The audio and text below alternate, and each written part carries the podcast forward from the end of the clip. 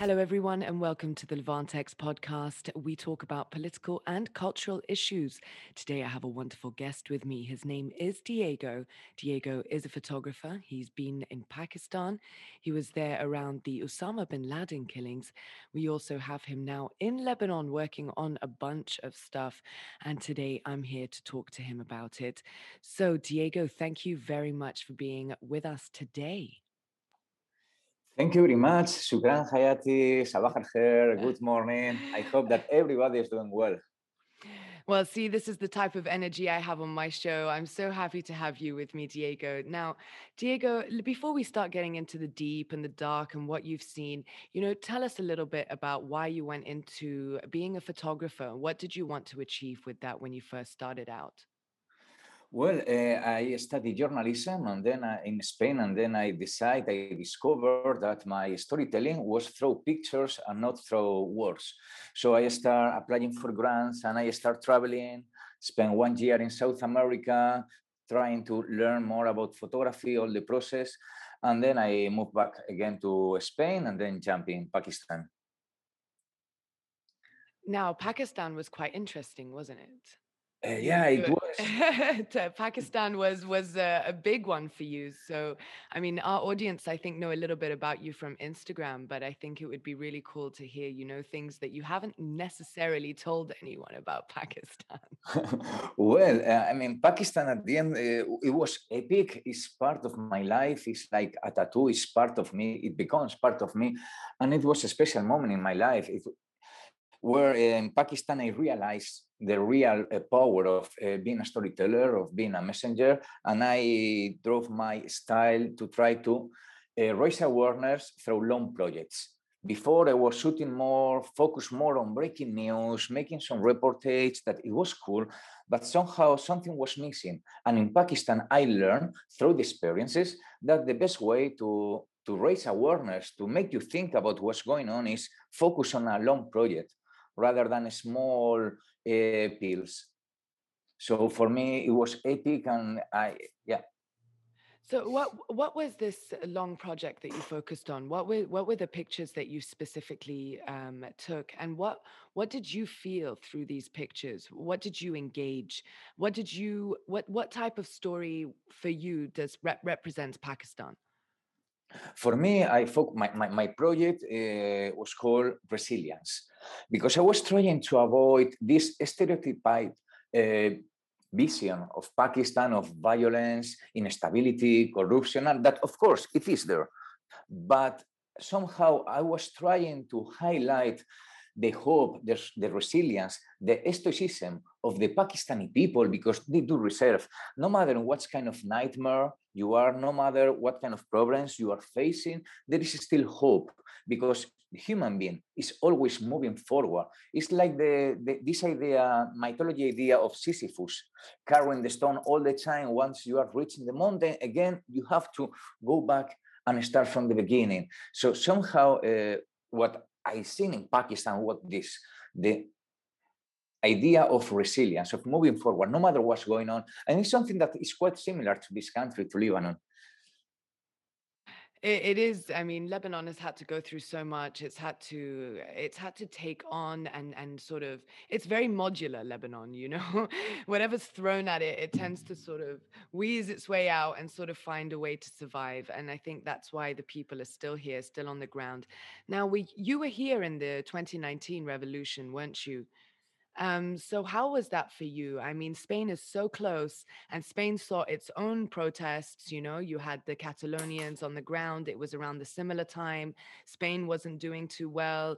You know, there was the storming of the airport. So how torn were you? You know, oh my God, my Lebanon, Lebanon is uh, in its revolution, but Spain as well is uh, protesting. So how how did you find that, and how did you deal with that one? Uh, for sure, my my heart was divided. I grew up on the streets in terms of uh, photographic revolutions. Uh, I work, contribute with a lot of anarchist fanzines, newspapers, publications, and I spent a lot of time on the streets with the social movements. For me, it was really difficult not being in Spain and this time. On the other hand, uh, I was happy to have the chance to be a witness of what was going in in the country in Lebanon because it was a sign that the country already needed to make a, a revolution, to move forward, to go ahead with, with, with, political reforms because at the end, Lebanon is crashing. And it's like the political elite doesn't want to think about the consequences of, of the civilians, of the Lebanese, that is an amazing people. Um, I'm Spanish, so I also belong to the Mediterranean. So we have a lot of things in common. The Mediterranean culture, the idea of belonging to the sea, and it's completely different than being in UK or in America. No? So for me, it was quite amazing to be part of this. I spent almost every single day on the streets with the Lebanese people. I make good, really good friends because when you have a problem, you have to face it.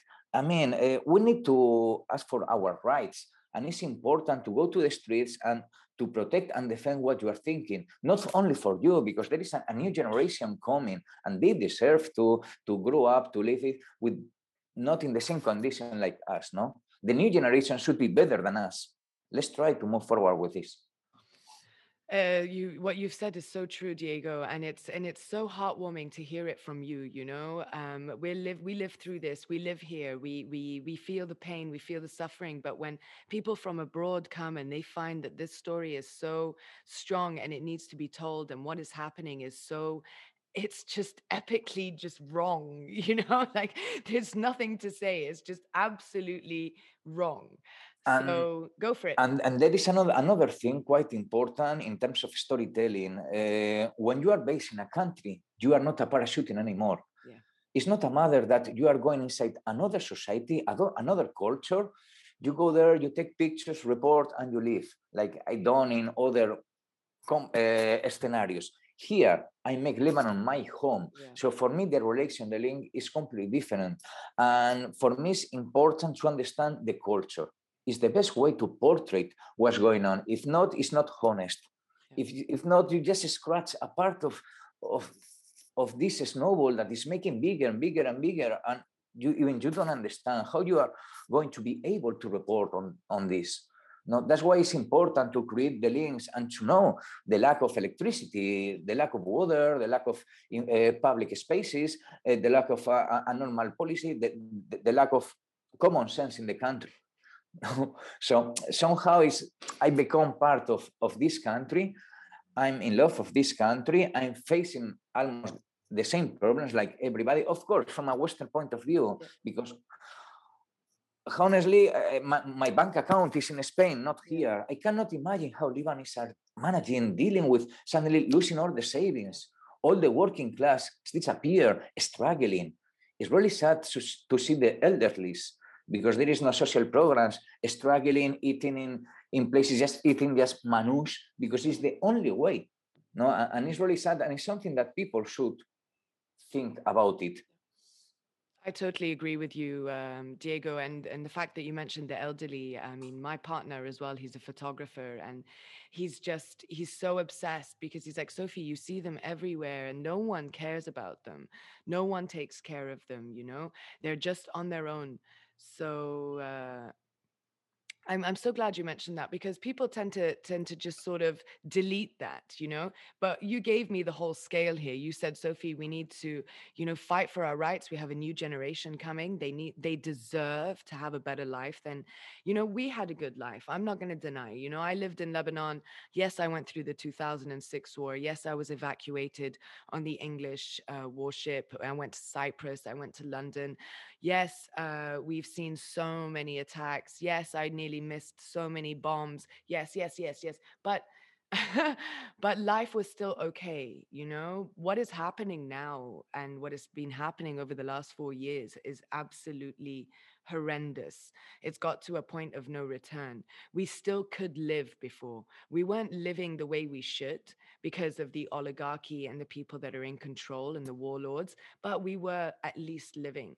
Now we're leaving a country that is that is failed um, and that doesn't have any hope. So people like you, and I know you're friends with Oliver Marsden, you know, being here and, and highlighting these things uh, are, are all that we can ask for because it's a story that needs to be told. Same thing that's going on in Israel and Palestine, you know? I don't think we should get into that topic because it's it's it's heavy it's it's uh neither of us are there and as storytellers just like you said it's something you want to be on the ground you want to feel you want to understand but we all know what is happening is absolutely atrocious. But i do want to move on to what you're doing. I know you've got a lot to say on israel and palestine but i, I don't think it's the right time so let's let's talk about these hijacked uh, schools that you're working on you know schools that have been brought down by the government or brought down by militias um, and are stopping and halting education in in danger zones or hotspot areas like Lem- yemen syria maybe even palestine. So could you just highlight you know what are you working on right now and what have you seen so far well, um, I'm currently working in two long-term projects. One is the one that you just uh, introduced. It is hijack education, and somehow hijack education is a statement to highlight how war affects education from different approaches, different perspectives. I've been working and living in Pakistan, working in Afghanistan, Nigeria, Iraq, Syria, Colombia, Ukraine, Nagorno-Karabakh.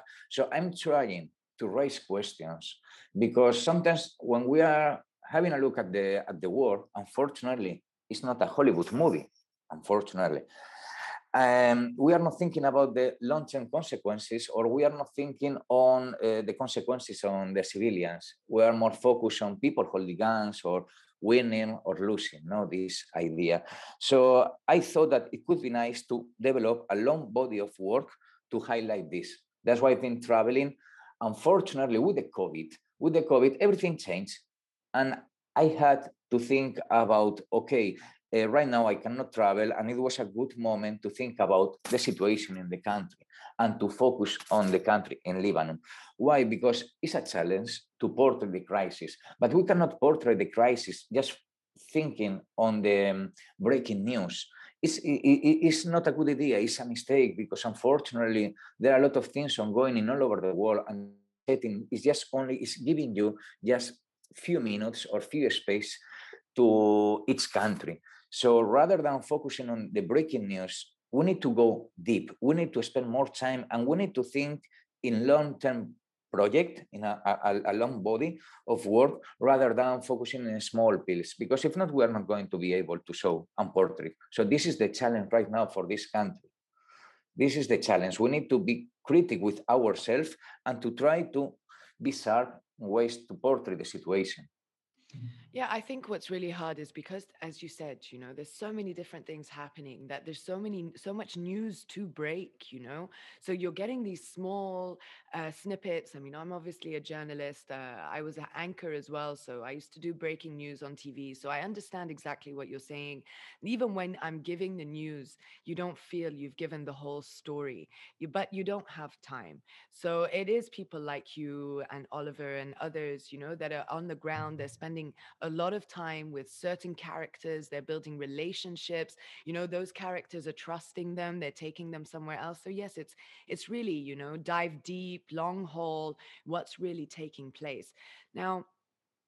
you mentioned another project that you were doing so we've talked about hijacking education you know and and, and the traveling that you did but covid sort of has slowed that down for you so i'm guessing you found something else that you can do in the meantime yeah I'm working now with the um, my project is called the Phoenician collapse as a metaphor of the collapse of an empire.